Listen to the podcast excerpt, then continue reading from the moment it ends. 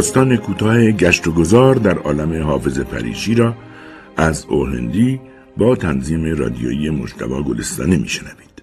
با ما همراه باشید. آن روز صبح من و همسرم ماریان دقیقا مثل همیشه از هم جدا شدیم. او دومین فنجان چایش را روی میز گذاشت و مرا تا جلوی در بدرقه کرد. جلوی در پرز نامرئی یقم را تکاند. همان کاری که تمام زنان جهان برای اعلام مالکیت خود می کنند و دستور داد که مراقب سرماخوردگی هم باشم. من سرما نخورده بودم. در این مراسم بیپایانش هیچ چیز تازه و غافلگیر کننده ای وجود نداشت. با شلختگی همیشگیش سنجاق شالگردنم را که مرتب بود کجکوله می‌کرد و وقتی در را میبستم صدای پایش را شنیدم که به طرف چای سردش برمیگشت. وقتی به راه افتادم هیچ تصور یا دلشوره ای از آنچه اتفاق افتاد نداشتم. حمله ناگهان به سراغم آمد. چند هفته بود که شب و روز روی پرونده حقوقی بسیار مهم و مشهوری مربوط به راه آهن کار می‌کردم و با موفقیت از پس آن برآمده بودم. سالها بود که وضع بر همین منوال بود و من بی هیچ وقفه و به طور طاقت فرسایی کار می‌کردم.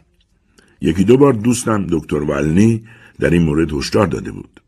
روزی گفت بلفورد اگه استراحت نکنی دیر یا زود متلاشی میشی مطمئن باش یا اعصابت به هم میریزه یا مغزت تا حالا شده هفته یه بار خبری از حافظ پریشی تو روزنامه نخونده باشی؟ اینکه یک نفر بینامونشون این طرف و اون طرف میره و گذشته و هویتش رو به یاد نمیاره؟ خب تمام اینها به خاطر لخته خون کوچیکی تو مغزه که از نگرانی یا کار اضافی ناشی میشه. من گفتم همیشه فکر می‌کردم اینجور لخته ها فقط تو مغز گزارشگرای روزنامه ها پیدا میشه. او گفت به هر حال این بیماری وجود داره و تو هم به یک تغییر یا استراحت نیاز داری. تمام فکر و ذکرت شده دادگاه، دفتر کار و خونه. تو حتی برای تنوع و تفریح هم کتابای حقوقی می‌خونی. ببین بلفورد بهتر این هشدار من جدی بگیری. من در دفاع از خود گفتم چی میگی دکتر؟ شبای پنجشنبه من و همسرم شطرنج بازی می‌کنیم. یه شنبه ها ماریان نامه های هفتگی مادرش رو برام می‌خونه. تازه اینکه کتابای حقوقی باعث تفریح و تنوع نمیشن جای بحث داره.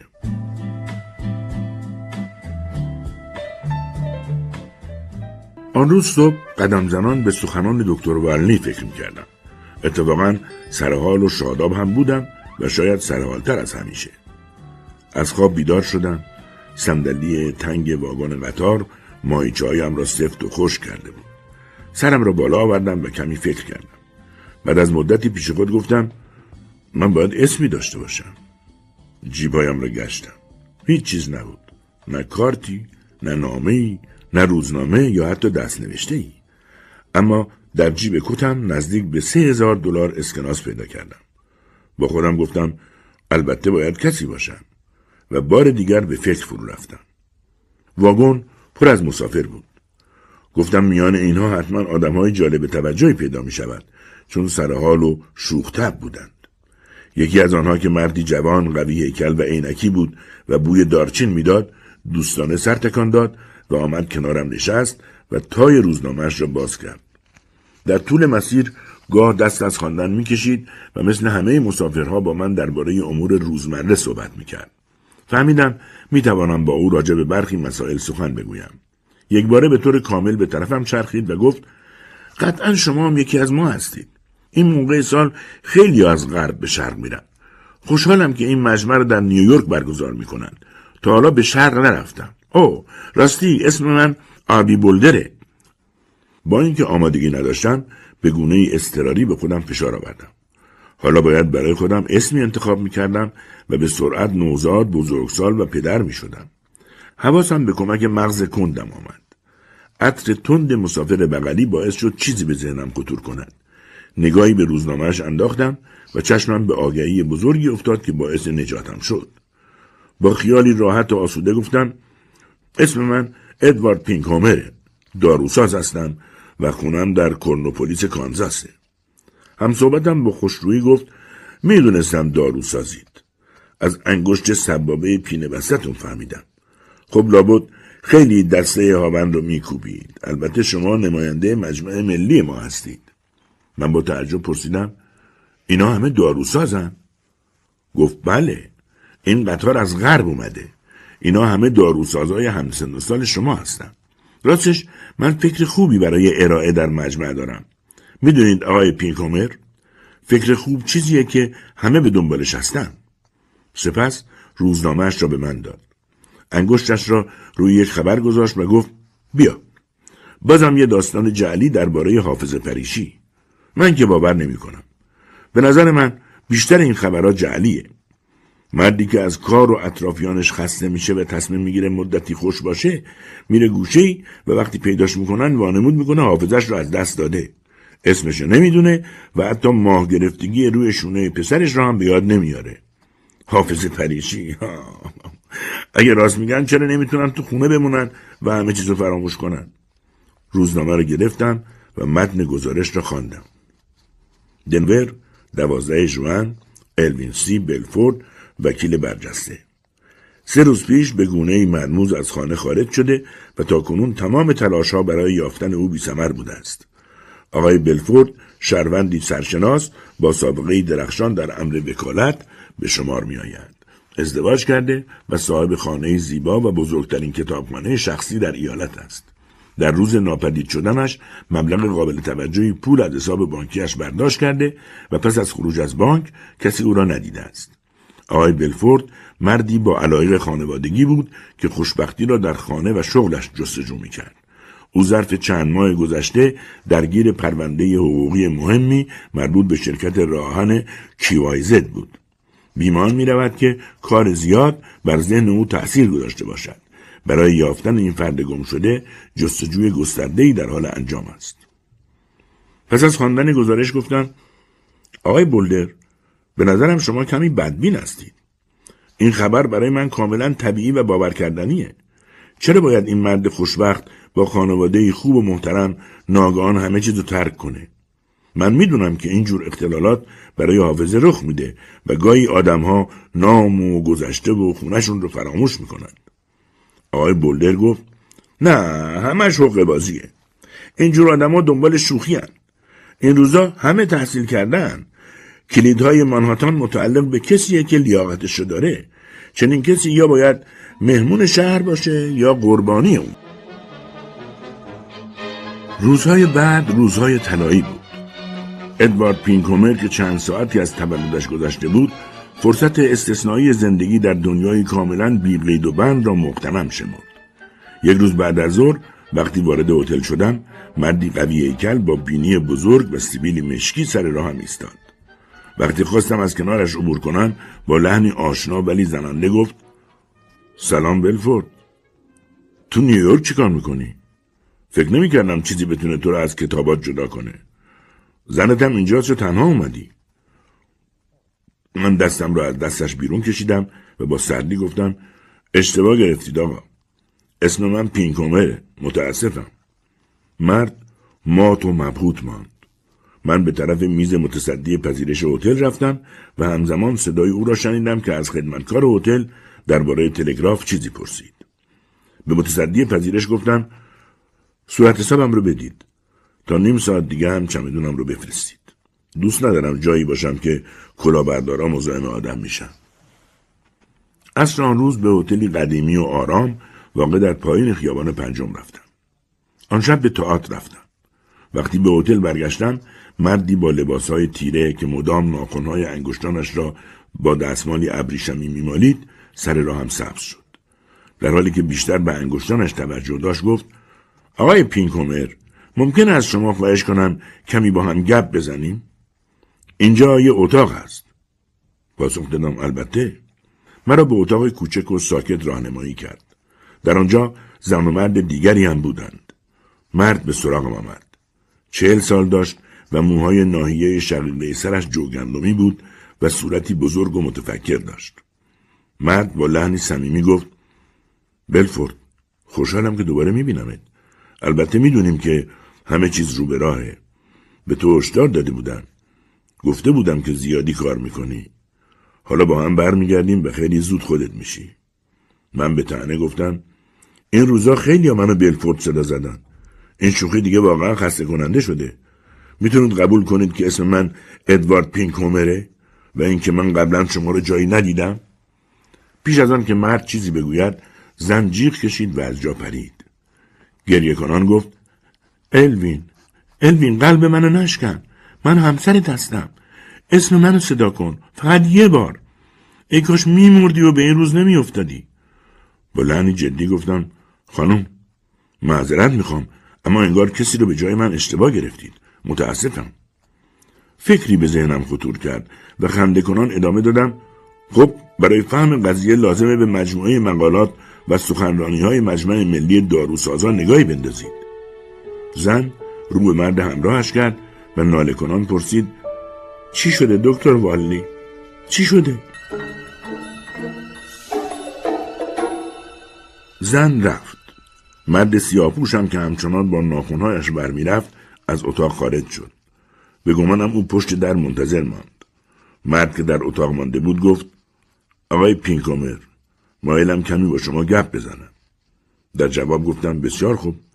البته معذرت می‌خوام چون قصد دارم راحت باشم. کمی خستم.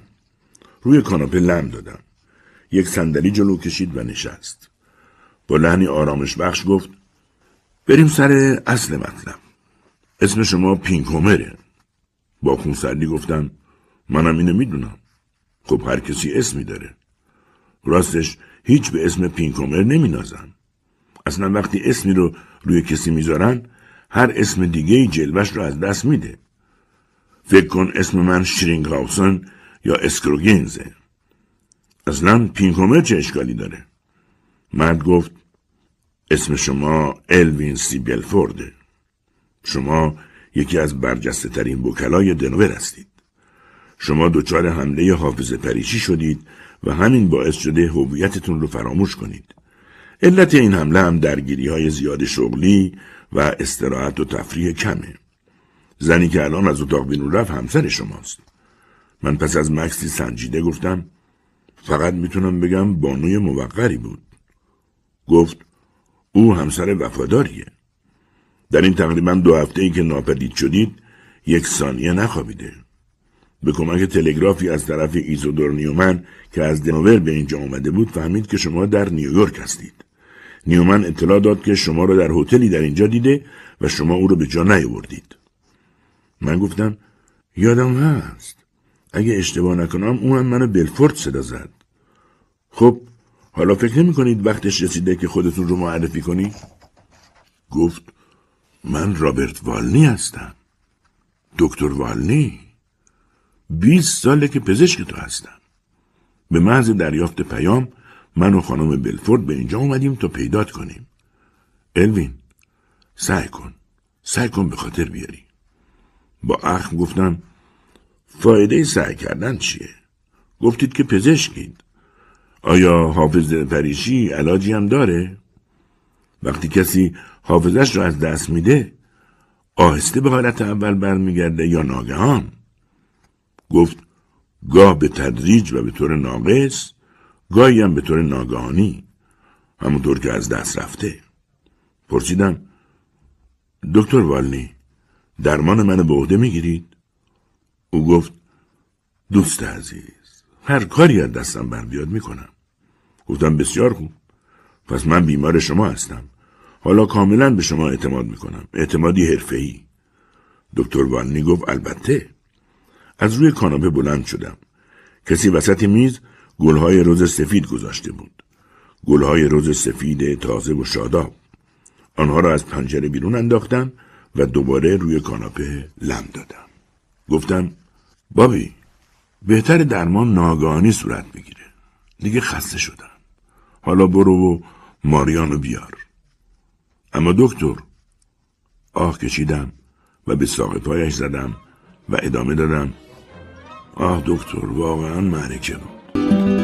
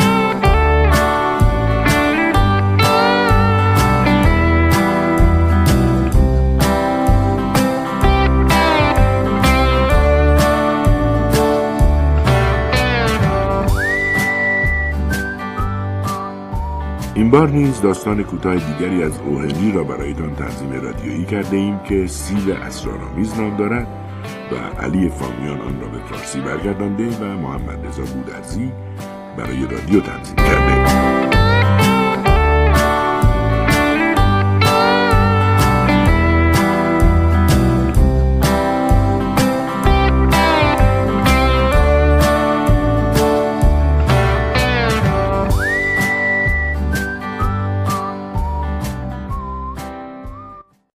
سی کیلومتر پس از پارادایز بیلداد کالسکران توقف کرد.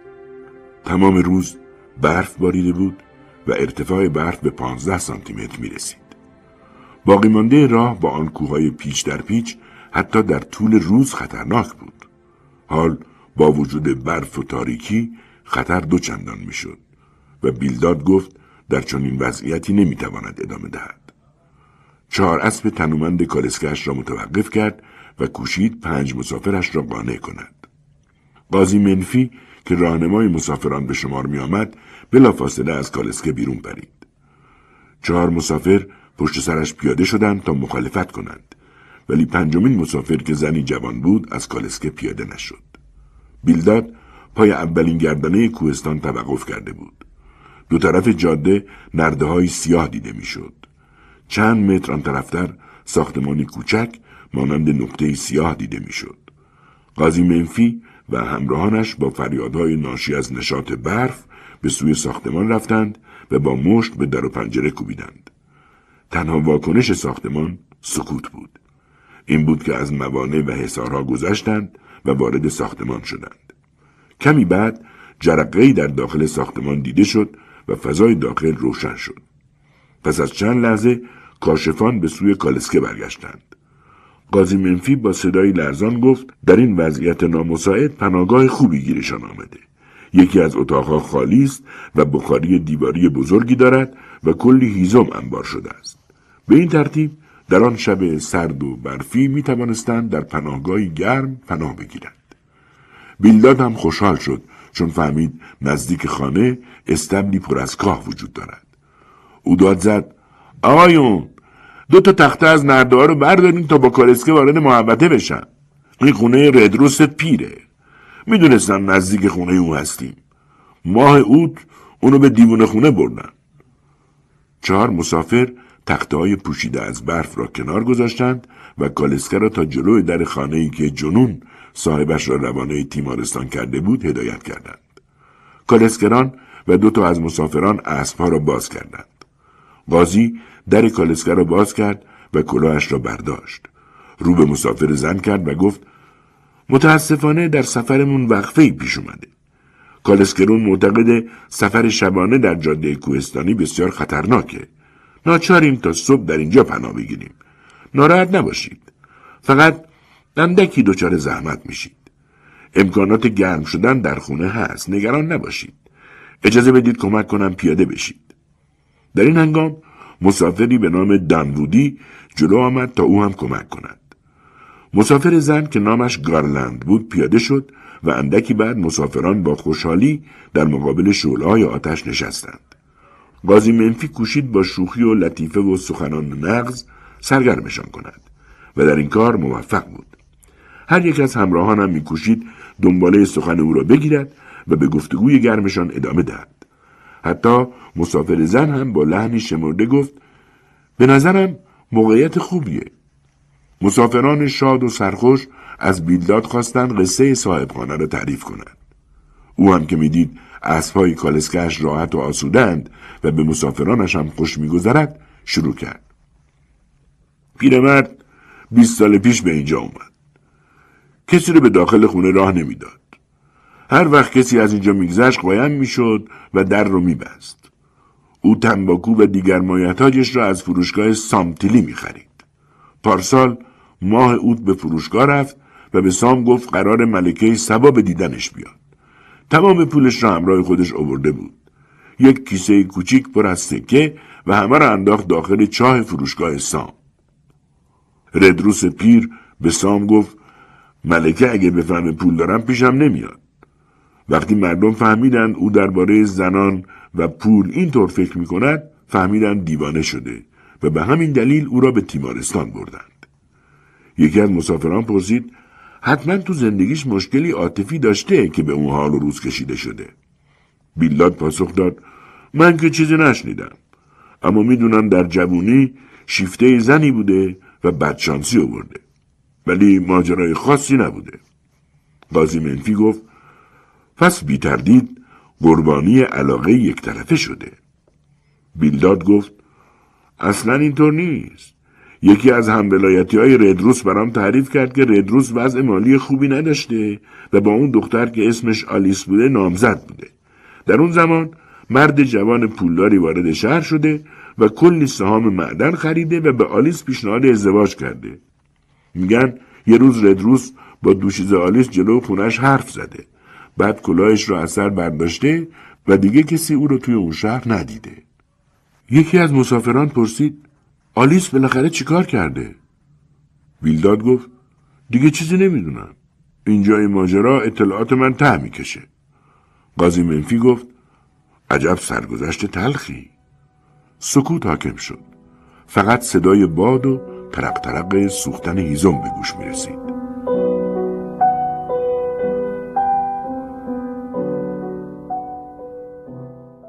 دانوودی بلند شد و قدم زد تا پاهایش دچار گرفتگی نشود. ناگهان فریادی از شادی سر داد. از گوشه غبار گرفته اتاق به سمت بقیه برگشت و سیب بزرگ سرخی را نشان داد. تازگی و تراوت سیب حاکی از آن بود که سیب را کسان دیگری که در آن خانه متروک اتراق کرده بودند جا گذاشتند. دانوودی سیب را جلوی تک تک همراهانش گرفت و سرانجام به مسافر زن گفت ببینید چی پیدا کردم. زن گفت چه سیب قشنگی. قاضی منفی لبخند زنان جلو آمد. سیب را از دست دانوودی گرفت و با دقت به آن نگاه کرد و گفت دوست عزیز شما با این کشف همه ما را تحت تاثیر قرار دادید. دانوودی این پا پا کرد و گفت سیب این شکلی تو بازار شیکاگو کلی قیمت داره. قاضی منفی ادامه داد حالا پیشنهادم مطرح می‌کنم. ما ناچاریم تا صبح اینجا بمونیم و بهتره به بهترین شکل خودمون رو سرگرم کنیم تا حوصلمون سر نره. این سیب رو به دوشیز گارلند میدیم. او باید در مسند قضاوت بنشینه. یادتون هست که چند دقیقه پیش دوستمون بیلداد داستانی سرگرم کننده ولی نه چندان منسجم تعریف کرد؟ بیایید از این فرصت استفاده کنیم و هر کدوم دنبالهی برای ماجرای زندگی ردروس گوشگیر تعریف کنیم. وقتی هممون این کار رو کردیم دوشیز گارلند داوری می‌کنه که کدوم قصه به بهترین گونه شخصیت و اعمال ردروس رو از دیدگاه زنانه ارزیابی کرده. اگه موافق باشید اول داستان رو از زبان آقای دانوودی میشنویم. بعد دانوودی شروع کرد. خب من فکر می‌کنم ردروس با یه رقیب پولدار مواجه میشه که باعث میشه از دختر مورد علاقش فاصله بگیره. بعد پیش آلیس میره تا نظر او رو بدونه. خب او شاید عصبانی باشه و مثل ارباب با دختر حرف بزنه. حدس می‌زنم این کار آلیس رو عصبانی می‌کنه. خب اینجور حرف زدن با یه دختر اصلا خوب نیست. بعد دختر حلقه اونو برمیگردونه و مرد افسرده میشه و از اونجا میره. من مطمئنم آلیس با اون جوون پولدارم ازدواج نمی‌کنه. چون زنا موجوداتی بیوفا نیستند. قاضی رو به مرد جوانی که جزو مسافران است می کند و می‌گوید نوبت شماست. مرد جوان می‌گوید به نظر من اونا موقع خدافزی دعوا نکردن آقای ردروس با دختر خدافزی کرد و رفت تا بخت و اقبال خودش امتحان کنه. او به کوههای راکی رفت تا طلا کشف کنه. یک روز چند راهزن به سراغش رفتن و او رو یک ماه در غاری زندانی کردن وقتی او به زادگاهش برگشت مادر آلیس گریه کنون او رو به طرف گوری زیر یک درخت بید برد و گفت وقتی رفتید دلش شکست. مرد جوان نتیجه گرفت ممکنه قصه من ارزش ادبی نداشته باشه ولی میگه زن جوان وفادار موند و عشق و محبتش رو به پول نفروخت. من به زنها ایمان دارم و اونا رو تحسین می‌کنم.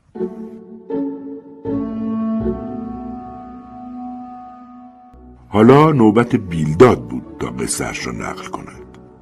او گفت به نظر من چیزی که ردروس رو تباه کرد تنبلی محض بود. اگه تکونی به خودش می‌داد و نامزدش رو به گردش می‌برد هیچ وقت به چنین سرنوشتی دچار نمی‌شد. اگه آدم به کسی علاقه منده خب باید زحمت بکشه. به نظرم ردروس نه سال منتظر مونده تا دختر نامه به اون بنویسه و در اون از او عذرخواهی کنه. اما دختر چنین کاری نکرده. ردروس پیش خودش گفته حالا که اون نمیاد منم طرفش نمیرم. و به این ترتیب گوشگیر شده. از طرف دیگه به نظرم آلیس بعد از ردروس با کسی آشنا نشد و ازدواجم نکرد. نوبت به مسافری با لباس رنگ رو رفته رسید که موی لخت سیاه و بینی دراز داشت. او سخنانش را با خنده زننده شروع کرد و گفت اون دو جلو در از هم جدا شدن. ردروس گفته بود برو پی کارت من احمق نیستم. اگه دوست داری هیچ وقت ازدواج نکن دور منم خط بکش. همون شب جوون شیکپوش رفت پیش دکتر و بهش گفت با من ازدواج کن. دکتر گفت هرگز. مگه تو خواب ببینی که من با تو ازدواج کردم؟ حالا اگه می‌پرسید که آیا اونا با هم ازدواج کردن یا نه میگم برای من مهم نیست. چون من به سرنوشت ردروس پیر علاقه مندم. به نظر من چیزی که باعث شد او گوشگیر بشه زنا بودن. لحظه ای بعد پیشنهاد کننده مسابقه گلویش را صاف کرد تا آخرین بخش مسابقه را اجرا کند. قاضی با صدایی موزون و در عین حال هیجان انگیز گفت آقایان دوستان امروز به پرونده عاطفی ردروس رسیدگی می‌کنیم. هر کدوم از ما در مقابل جایگاه ایستادیم تا ببینیم حقیقت چیست. بی تردید روزی بیادماندنی بوده که ردروس و آلیس جلو در خانه با هم جر و بحث کردند. ردروس جوان و حسود زادگاه خود را ترک کرد. اما آیا او دلیلی برای این کار داشت؟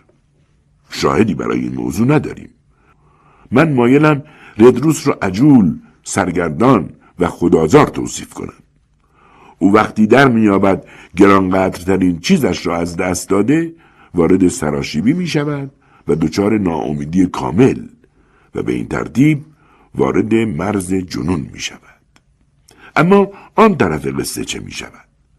زنی تنها که سالها را پشت سر می‌گذارد زنی که هنوز وفادار است هنوز انتظار می‌کشد تا روزی مردش در را باز کند اکنون آن زن جوان نیست موی سرش سفید شده هر روز جلوی در خانه می نشیند و مشتاقانه به خیابان خاکی می نگرد. آری من اینگونه می اندیشم. مسافری که ویژگی خاصی نداشت گفت فکر کردم مرد تو تیمارستانه. بازی از روی بیوسدگی خود را تکان داد. بقیه افراد ساکت و مرموز نشسته بودند. شدت باد کمتر شده بود و آتش به توده زغال قرمز بدل شده بود که اتاق را کمی روشن می کرد. قاضی ایستاد و گفت دوشیز گارلند زن پاسخی نداد. زن در خواب شیرین بود. قاضی به دست او نگاه کرد. باقی مانده استیو آنجا بود. قاضی حیرت زده گفت سیب رو خودش خورده.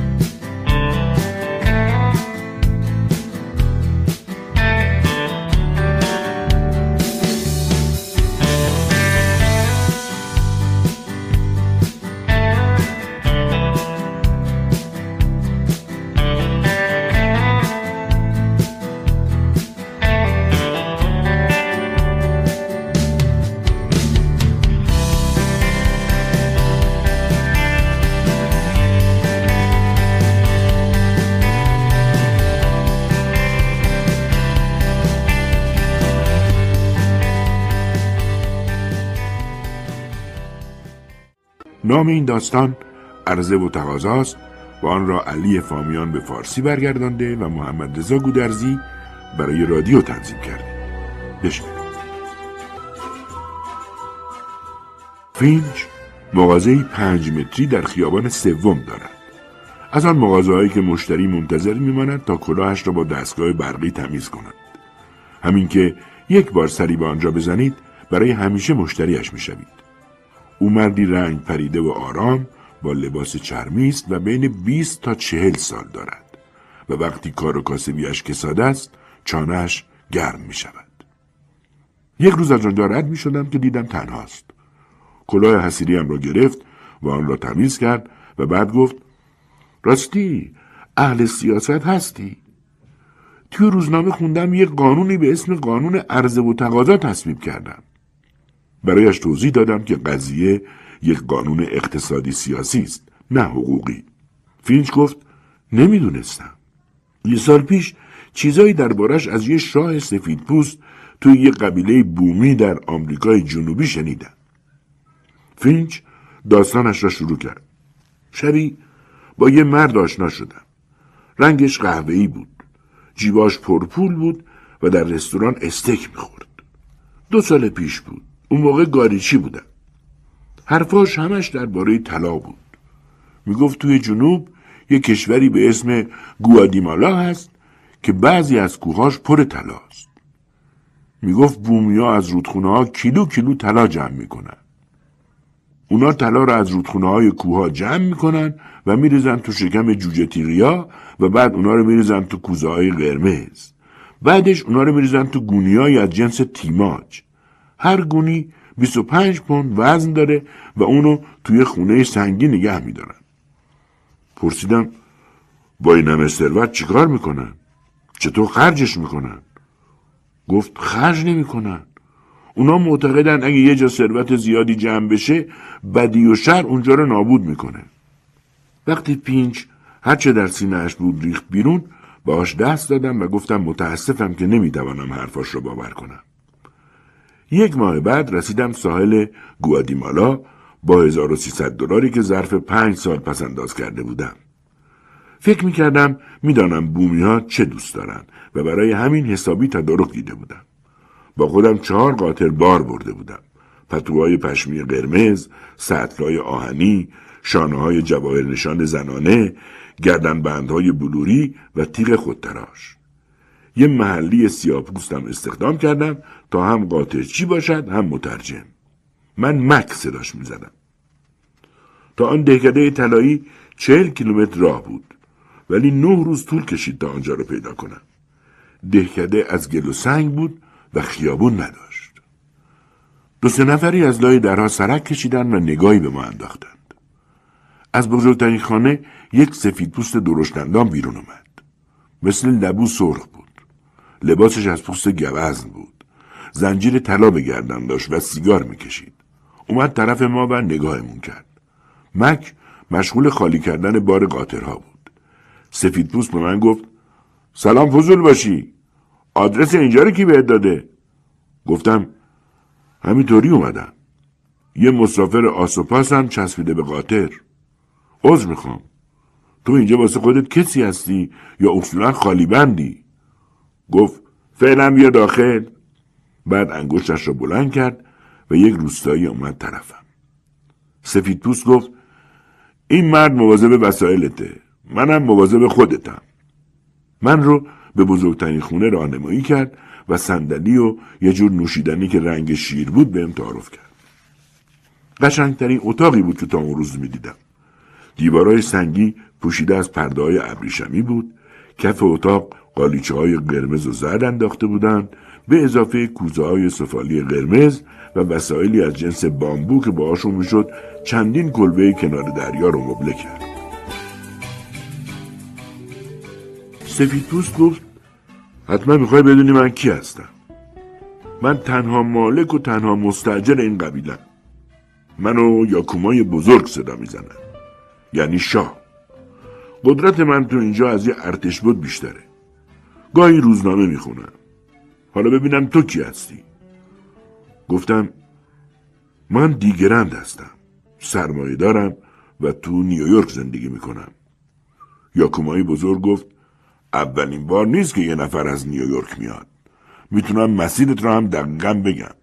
خب تعریف کن سرمایه دار. من توضیح دادم که چطور و چرا به اونجا اومدم. اون مثل بچه حیرت زده نگاه هم کرد و گفت خاک طلا بامزه است. اینجا معدن طلا نیست. تو همه سرمایت را ریختی پای داستان یه غریبه؟ که اینطور؟ این بومی های من مثل بچه ها ساده اینا از قدرت خرید طلا خبر ندارن. سرت کلا رفته. گفتم شاید. حالا ببینیم چی پیش میاد. ناگان گفت باید معامله می‌کنم. شاید توی بساتم یا توی لباسای بومیا یه خورده طلا پیدا بشه. فردا وسایلتو باز کن تا تاخت بزنیم من بعد از مبارزه اونم دست تنها و شجاعانه مالک این قبیله شدم.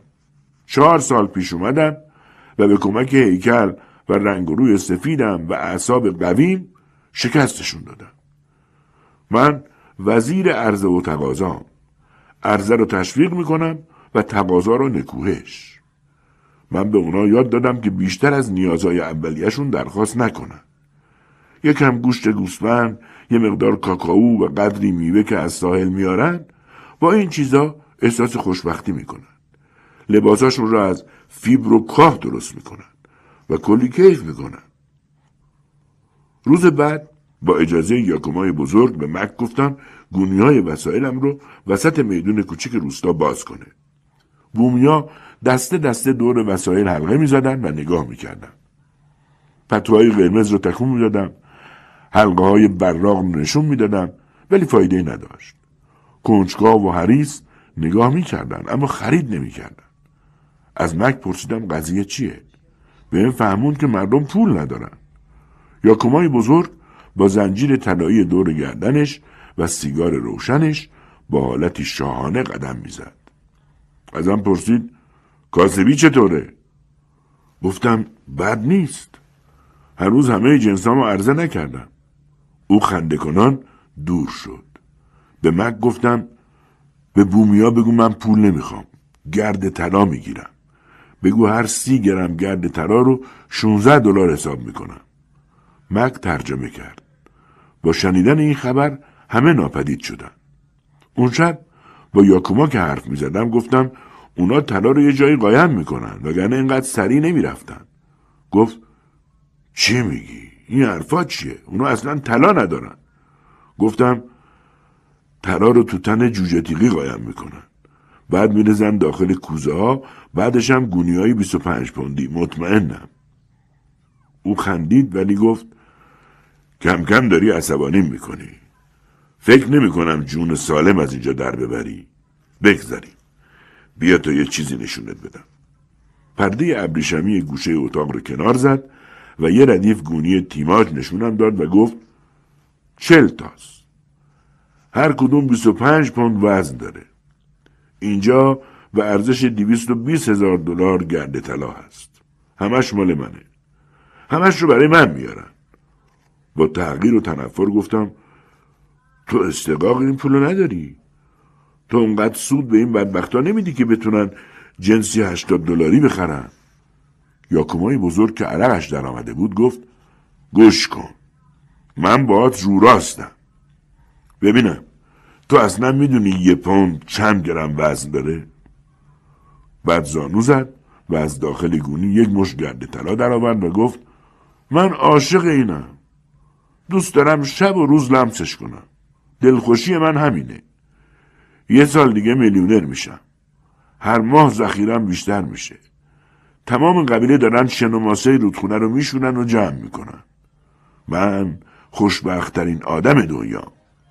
حالا می‌پرسی چرا بومیا اجناس تو رو نمی‌خرن؟ خب نمی‌تونن. اونا همه گرد طلا رو میدن به من. به اونا یاد دادم چیزی طلب نکنم. تو هم بهتره در موازت رو تخته کنی. چند تا طرح نقشه داشتم تا افکار سیاسی و اقتصادی یاکوما رو به هم بریزم کلی گردنبند، دستبند، شانه و گوشواره به زنها دادم امتحان کنن. اینطوری بود که بازی رو شروع کردم. از داخل آخرین گونی چند تا آینه دستی در بردم و دادم زنا نگاه کنن. این اولین باری بود که بومیا آینه می‌دیدن. یاکومای بزرگ خنده کنان رسید و پرسید کاروبار بهتر شده؟ گفتم بدک نیست. به تدریج زمزمه در میان جمعیت شنیده شد. زنها به شیشه های جادویی نگاه می‌کردند و زیر گوش مردها پچ پچ می‌کردن. مردها ظاهرا می‌گفتن پول ندارن و کلی جر و بس را افتاد. حالا نوبت من بود. مک رو صدا زدم و ازش خواستم حرفامو ترجمه کنه. گفتم بگو با گرد طلا می‌تونن این زینتدارات مخصوص ملکه ها رو بخرن. بگو با خاک زردی که برای یاکومای بزرگ جمع می‌کنن می‌تونن اینا رو بخرن و ارواح خبیس رو از خودشون دور کنن. مک با هیجان چیزهایی گفت. یک مرد بومی همراه زنی که بازوش رو گرفته بود سه تکه از اون بدلیا رو برداشتن و با هم صحبت کردن. مک گفت مرد میگه زنا عقلشون نمی‌رسه که با گرد طلا نمی‌تونن چیزی بخرن. یاکومای بزرگ به اونا گفته گرد طلا خوب نیست. جر و بحث میان بومی ها بالا گرفت. مک گفت حالا میگن یاکومای بزرگ ما رو فریب داده. گفتم برید. برید با گرد طلا همه اینا رو می‌تونیم بخرید. بعد جمعیت با سرعت متفرق شد. نمی‌دونستم چی می‌خواد بشه. من و مک وسایل رو جمع کردیم و قاطرها رو بردیم به طویله‌ای که به عنوان پارکینگ ازش استفاده می‌کردیم. در همین زمان صدای داد و فریاد به گوشمون رسید. اومدیم بیرون و یاکومای بزرگ را دیدیم که دوان دوان از وسط میدون میگذره. لباسش پاره شده بود و صورتش پر از خراش و بریدگی بود. داد زد دارن خزانه رو غارت می‌کنن. می‌خوان من و تو رو بکشن. بار قاطرها رو بذار پایین باید فوری فرار کنیم. الان می‌رسم. گفتم پس بالاخره فهمیدن قانون عرضه و تقاضا یعنی چی؟ گفت بیشترشون زنا هستن. گفتم آخه تا حالا آینه ندیده بودن. گفت دارن با چاقو و تبر میان عجله کن. گفتم سوار اون قاطر سیابش رو تو هم با اون قانون ارزد. من با قاطر قهوه‌ای میام چون سریعتره. اگه توی خط مش سیاسی انصاف داشتی شاید قهوه‌ای رو بهت می‌دادم.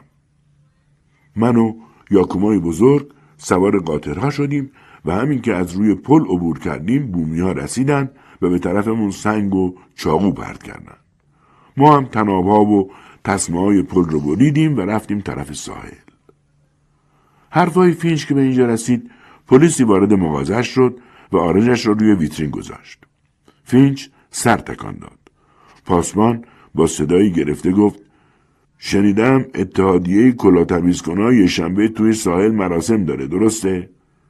فینچ گفت آره حتما خوش میگذره. پاسمان یک اسکناس پنج دلاری روی ویترین گذاشت و گفت پنج تا بلیط رد کن بیا. فینچ گفت چرا فکر می‌کنی؟ پاسمان گفت تو به این کارا کار نداشته باش. خب من نخرم یکی دیگه می‌خره. منم دوست دارم بیام. خوشحال شدم که دیدم تو توی اون منطقه برو بیایی داری. کمی بعد دختره که شش هفت ساله ریز نقشی وارد مغازه شد. صورت کثیف، چشمان آبی و لباسی مندرس و پر از لکه داشت. با صدای گوشخراش جیغ کشید. مامان گفت پول بده. هشتاد سنت واسه بقالی نوزده سنت واسه شیر پنج سنت هم برای بستنی. مکثی کرد و گفت نه نگفت بستنی بخرم. فینچ پولها را شمرد و من متوجه شدم که کل پولی که دختر گرفت یک دلار و چهار سنت شد. فینچ گفت قانون عرضه و تقاضا خوبه. ولی باید این دوتا با هم هماهنگ باشن. پرسیدم نگفتی سر اون شاه چی اومد؟ گفت اوه یادم رفت بگم. اون پاسبونه همون یاکومای بزرگ بود.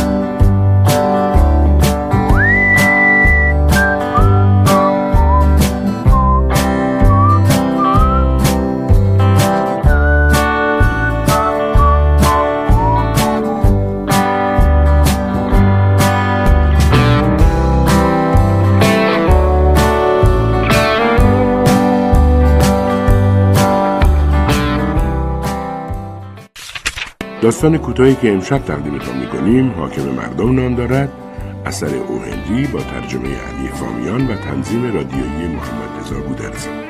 بشنوید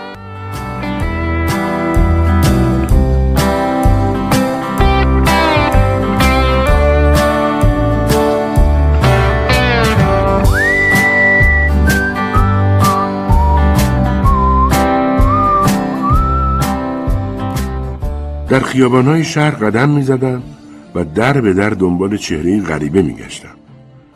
در این شهر صورتها چنان شبیه همند که انگار طوفان ذرات شن به طرف بیننده پرتاب می کند. به آرزویم رسیدم چون کانزاس بیل را دیدم که با سرعت به رهگذران وسیله همه فن حریف را می‌خواست بفروشد وسیله ای که قوطی بازکن، آچار پیشگوشتی، گلاب دگمه، سوهان ناخون، پاشنکش و سیب زمینی پوسکن بود. این کانزاس پیل ریزنقش و موبور بود با صورتی شبیه گردوی پوسته پوسته. ناگهان پلیس رسید و مشتریا را کنار زد. کانزاس پیل با عجله بساتش را جمع کرد و پا به فرار گذاشت. پلیس بی حرکت ایستاد و باتومش را چرخاند. با عجله دنبال کانزاس بیل رفتم. اول از دیدنم جا خورد. بعد آرام شد و گوش داد که چه می‌گویم. گفتم می‌خوام بدونم کی از اوکلاهاما رفتی. مکگیل الان کجاست؟ سر اون معدن طلا چی اومد؟ چرا پوستت اینطور سوخته؟ مرتب و منظم به پرسشام جواب داد. یه سال پیش تو آریزونا آسیاب بادی را انداخته. معدن طلا معدن نمک از آب در اومد. توی مناطق استوایی سوختم. بعد به مکان دنج و مناسبی رفتیم و از هر دری سخن گفتیم و او درباره بارنی اوکانر ایرلندی حرف زد و گفت من با اوکانر توی پانسیون تو وستاید آشنا شدم. مرد مهربون، قد بلند و خوش بود و تو اتاقش یه نقشه به دیوار زده بود. روی تختم یه شمشیر طلایی زیبا و منگوله دار با دسته الماس نشون بود. پرسیدم اینا چیه؟ گفت این نقشه آمریکای جنوبیه. یه قاره شامل 15 تا کشور که همشون اغلب فریاد می‌زنن تا از سلطه ظالم آزاد بشن. اینم شمشیر پدرم بوده. من اهل زندگی آروم و بی سر نیستم. شجاعت تو خانواده ما ارسیه. گفتم بارنی چرا وارد نیروی پلیس نمیشی و تو دنیای قتل عام و فساد زندگی خاصی رو دنبال نمی کنی؟ چرا می‌خوای بری خارج از کشور؟ گفت این حرفا رو ولش کن. به این کشوری که انگشتم روشه نگاه کن. این همون کشوری که انتخاب کردم تا با شمشیر پدرم آزادش کنم. کوچکترین کشور اونجاست. معلومه که بیگدار با آب نمی‌زنی. 1500 دلار برای نقشم کنار گذاشتم. راستش از تو خوشم اومده. می‌خوای با هم کار کنی؟ بهم بگو شرایطش چیه؟ بعد از فتح کشور وزیر جنگ میشم؟ پول نقد میدی یا میریزی تو حسابم؟ تمام هزینه ها رو میدم. اگرم موفق بشیم هر منصبی رو که بخوای بهت میدم. گفتم باشه. فقط چند تا قرارداد برام بذار کنار. اینطوری با همکاری می‌کنم. دو هفته بعد من و اوکانر با کشتی بخار راهی اون کشور کوچولو شدیم. سفرمون سه هفته طول کشید. دستمزد من روزی سه دلار بود. شهری که وارد شدیم گوایا کوئریتا اسمش بود. ولی من اسمش گذاشتم هیلدیل چون تلفظش بلد نبودم.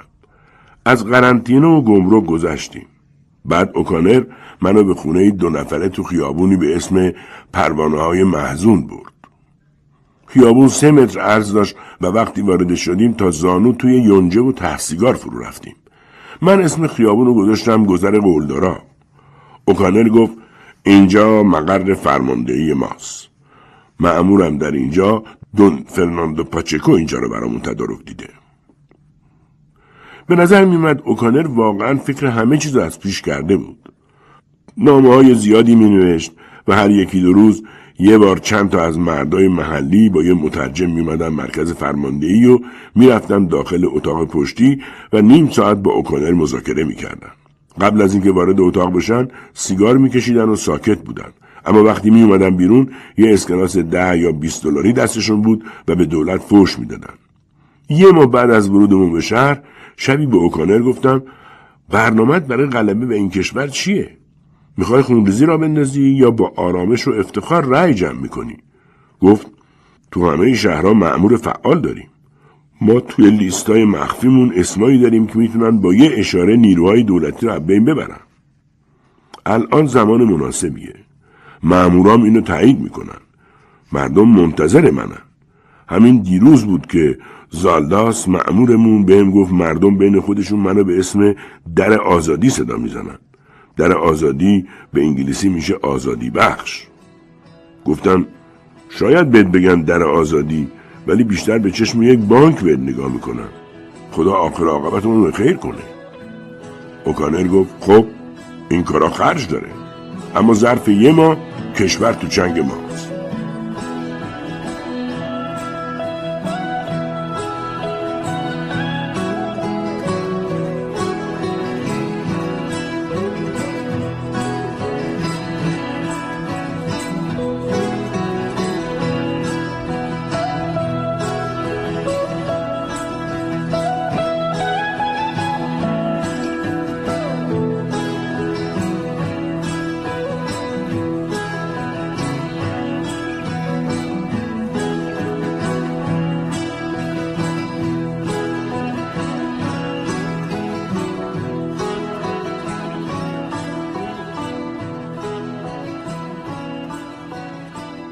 شبها حولوش میدان قدم می‌زدیم و به گروه موسیقی گوش می‌دادیم و با مردمی که هیجان زده کیف می‌کردن گرم می‌گرفتیم و اوکانر با اون چشمان عقابی و سیبیل مشکیش کنار میدون میایستاد و مهمترین فرد کل این صحنه بازی بود. یه شب همونطور که قدم می‌زدیم اوکانر گفت کافی علامت بدم. بلافاصله سه هزار مرد توی این شهر اسلحه دست می‌گیرن. مطمئنم. احتمال شکست وجود نداره. در گذر قلدرها یه خونه چوبی دو طبقه بود که خونه ژنرال تومبالو فرمانده نیروی نظامی بود. درست اون طرف خیابون هم یه منزل مسکونی بود. یه روز که من و اوکانر از پیاده رو رد می شدیم جلو اون منزل که رسیدیم یه گل سرخ بزرگ از پنجره پرت شد بیرون و اوکانر اونو تو هوا گرفت. از جلو پنجره که رد می شدیم نگاه کردم لباسی سفید و یه جفت چشم بزرگ سیاه دیدم که زیر روسری سیاه رنگی بود. اوکانر کلی خندید. فقط همین یه قلم جنس رو کم داشتیم تا قصه این ماجراجوی ایرلندی تکمیل بشه. خندیدم و گفتم شایدم گل سرخ برای من پرت کرده. اصل روز بعد گفت اسمشو گیر بردم. دنیا ایزابل آنتونیا اینز لولیتا کراوس مونتلیون. روز بعد هم باز یه دسته گل سرخ از پنجره جلو پامون پرتاب شد و اوکانر بادی به قبقب انداخت. کم کم زمان شورش فرا می رسید. اوکانر به من گفت یه هفته بعد ساعت دوازده مبارزه شروع میشه. مسلط شدن به کشور کوچک و بی اهمیتی مثل اینجا کاری نداره. باید بهت بگم که بازی رو ما بردیم. راستش اینجور حرفا باعث شد اعتمادیم به اون ایرلندی از بین بره. سهشنبه موعود از راه رسید. قرار بود رأس ساعت دوازده توپی قدیمی که در ساحل نزدیک انبار دولتی بود گلوله شلیک کنه. بعد شورشی ها سلاحاشون رو بردارن و به نیروهای دولتی حمله کنن و همه جا رو بگیرن. من تمام صبح عصبی بودم. اوکانر شمشیر پدرش رو به کمر بسته بود و مدام تو اتاق قدم می‌زد. ساعت یازده و نیم اوکانر ازم خواست گشت مختصری تو خیابونا بزنم و ببینم اوضاع از چه قراره. یه رو بعد برگشتم. پرسید صدایی شنیدی؟ گفتم آره صدای خوروپوف همه مردم شهر خوابن. اوکانر داد زد احمقا چرا ساعت خواب مردم که سر زور باشه انتخاب شده؟ اما مهم نیست. غرش توپ بیدارشون می‌کنه. سر ساعت دوازده صدای شلیک توپ شنیده شد. اوکانه رفت طرف در. منم رفتم. مردم از لای دراب و پنجره ها سرک میکشیدن. ژنرال تومبالو از خونه بیرون اومده بود و داشت شمشیر یک متر و نیمیشو تکون می‌داد. یه لنگه پوتین پلاستیکی با یه لنگه دمپایی قرمز پاش بود. اوکانر با دیدن اون شمشیر پدرش را از غلاف در آورد و به جنگ اون رفت. نوک شمشیراشون جرقه می‌زد. بعد شمشیر ژنرال نصف شد و فرار کرد. اوکانر دنبالش دوید و با شمشیر پدرش دگمای کت ژنرال رو پاره کرد. پنج پلیس پابرهنه با زیرپیرن از راه رسیدن و اوکانر رو بازداشت کردند و به طرف زندون بردن. من جلوی در وایستادم و نگاه کردم. یکی دست و پاشو گرفته بود و بقیه اونو مثل لاک پشت روی زمین میکشیدن.